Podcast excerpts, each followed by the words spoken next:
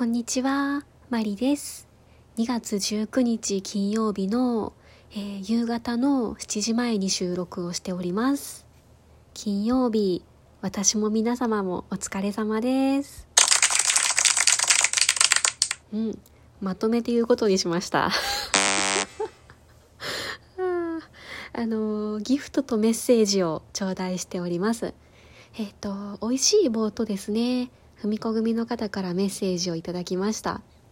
えー昨日のトークでですね、そのセブンイレブンに行った時にお姉さんがレジ袋の サイズ明らかにおかしいのに入れてきたのに、その2枚分2つ分のレジ袋代請求されてもやっとしましたっていう話を出してたんですけれども、えーそれに対してですねこれはセブンイレブン本社へのクレーム案件です。お金を払って買う袋なのにサイズがおかしいとかありえませんっていう コメントをいただきました。ありがとうございます。いやそうなんですよ。あのーちっちゃいことにモヤモヤしていやなんかうーん耳っちいなとか 自分恥ずかしいなみたいな。でもどうにもすっきりしなくて、まあ、昨日このトークで喋っていたわけなんですけれどもあの同じように思ってくださる方がいて嬉しいです。ありがとうございます。うん、えーそんなわけで、まあ、金曜日なので仕事は終わったんですけど、明日試験なので私の本番はまだ終わってなくてですね。えっと明日の午後試験が終わるまで気が抜けないというかうんまあ問題集をひたすら繰り返し解いてる感じなんですけどね。まああの明日の試験がですねその4択問題なんですね。なのでまあ記述式じゃないのでその部分点とかも当然ないですしでその4択問題とかになるとよくあるのがですね引っ掛け問題多いですよね。あなんかその全てとかこういう場合のみとか明らかに分かるような言葉を使ってくれてたら分かりやすいんですけどなんというかどれもなんか正しいように思っちゃうんですよね。うーん。まああのこういう言葉これはこういう意味であるみたいな説明の文章とかだとなんか全部正しいように思えちゃうんですよね。あかん。あまあちょっとどうなるか。全然読めないんですよね。初めて受ける試験ですしそのなんていうかその制度ができてから結構日が浅いというか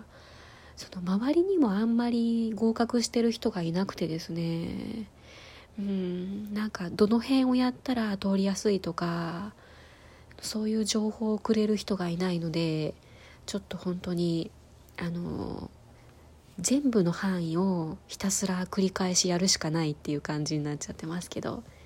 まあとにかく明日頑張っていきたいと思います。えーあとあの試験も当然受けに行くんですけどえーあの初心者バイオリニストの私はですね午前中ちゃんと練習に行きます。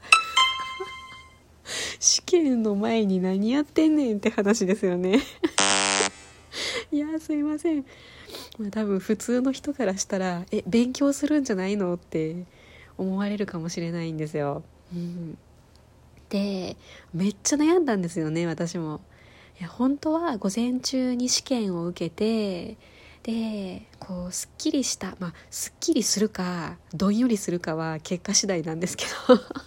まあとりあえず試験を終わらしてから午後練習に行けたらいいなと本当は思ってたんですね。で思ってたんですけどそうすると午後練習場所がないということに気がついたんですよ。うーん。あの土曜日の午後なのでそのいつも通ってる貸しレッスン室もいっぱいですしあとはその、まあ、家の近くのレンタルスタジオみたいなところももう一箇所思い当たるところがあるんですけどそこも午前中だけなんですよね土曜日。なので午後にするとちょっと練習環境いまいちだなっていうことに気がつきましてもううん。どうせどこかで練習するなら午前も午後も一緒かなと思って。えあの午前中に練習をして一度家に帰ってバイオリンを置いてからの試験。という流れにしました。あれなんかこれ先週のライブも同じような流れでしたよね。梅田行って朝練してからの家に帰ってバイオリン置いてからのまた梅田みたいな。2週間続けてちょっと同じようなことをしようとしてますが。うん、まあ、やっぱりそれだけ練習もしたいんですよね、まあ、その試験のせいで練習諦めたくないっていうのもありますし練習するからにはしっかりと音を出せるそのレンタルスタジオというかミュートをつけずに練習できる場所でちゃんと弾きたいなっていうのがありましてなのでちょっと今日の晩はですねもう少し問題集をやって詰め込んでで明日の朝も、えー、ちょっと朝にカフェで勉強してからの2時間バイオリンの朝練をしてからの 試験 という流れで頑張りたいと思います。うん、あとあれですね。あの文子組の皆さんも確認された後だと思いますけど文子先生のグッズ出ましたよね。うん。あの待ちに待っていたというかあのもともと文子先生のラジオトークライブとかでもグッズ作りたいなとかグッズ欲しいなみたいな話もずっと出ていて。でまあ私も買えるんだったら欲しいなって思ってたんですよね。まあ、そのバイオリンに使えるものだったら私は一番いいなと思うんですけど、例えば楽器を吹くクロスだったりとかあとその松ヤニとかミュートを入れるような小物入れみたいなやつとか、まあ、そのバイオリン絡みで使えるものが一番いいなと思いつつもまあでも今回グッズで出ていたのが服その T シャツとかロン T とかパーカーとか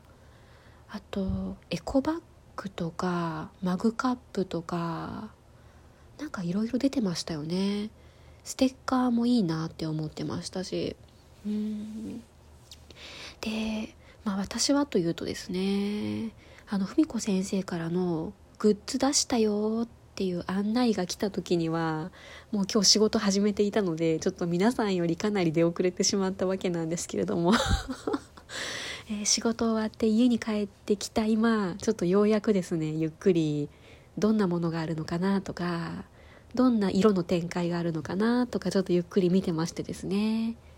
であとはもうすでに注文した人がこんなのを買ったよって言ってツイッターに上げてるのを見てあこれもいいなとかこの色かわいいとか。めっちゃ参考にさせてもらってます。皆さんありがとうございます。すごい参考になります。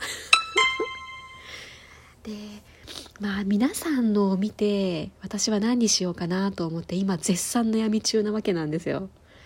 えー、当然ねあの文子先生大好きな変態なのでたくさん欲しいんですよ。まあそんなにたくさんは例えばパーカーとかもねたくさんあってもしょうがないんですけどまあでもあのー、結局は送料がかかるので後からもう一回欲しくなるぐらいだったらまあ、あの1回の注文で欲しいもの全部買いたいなと思ってましてでめっちゃ見てます今。今考えてるのがパーカーかジップパーカー、まあ、これどうかな？家用と出かける用で2つあってもいいかなと思って今悩んでるんですけどあとエコバッグとクリアマルチケースとステッカー。いいなと思ってまして。あれですよねクリアマルチケースはあの塾長文子って書いてあるやつに自分の名前を書いてライブに持っていくとそこから文子先生が さらにサインをしてくださるという。やば。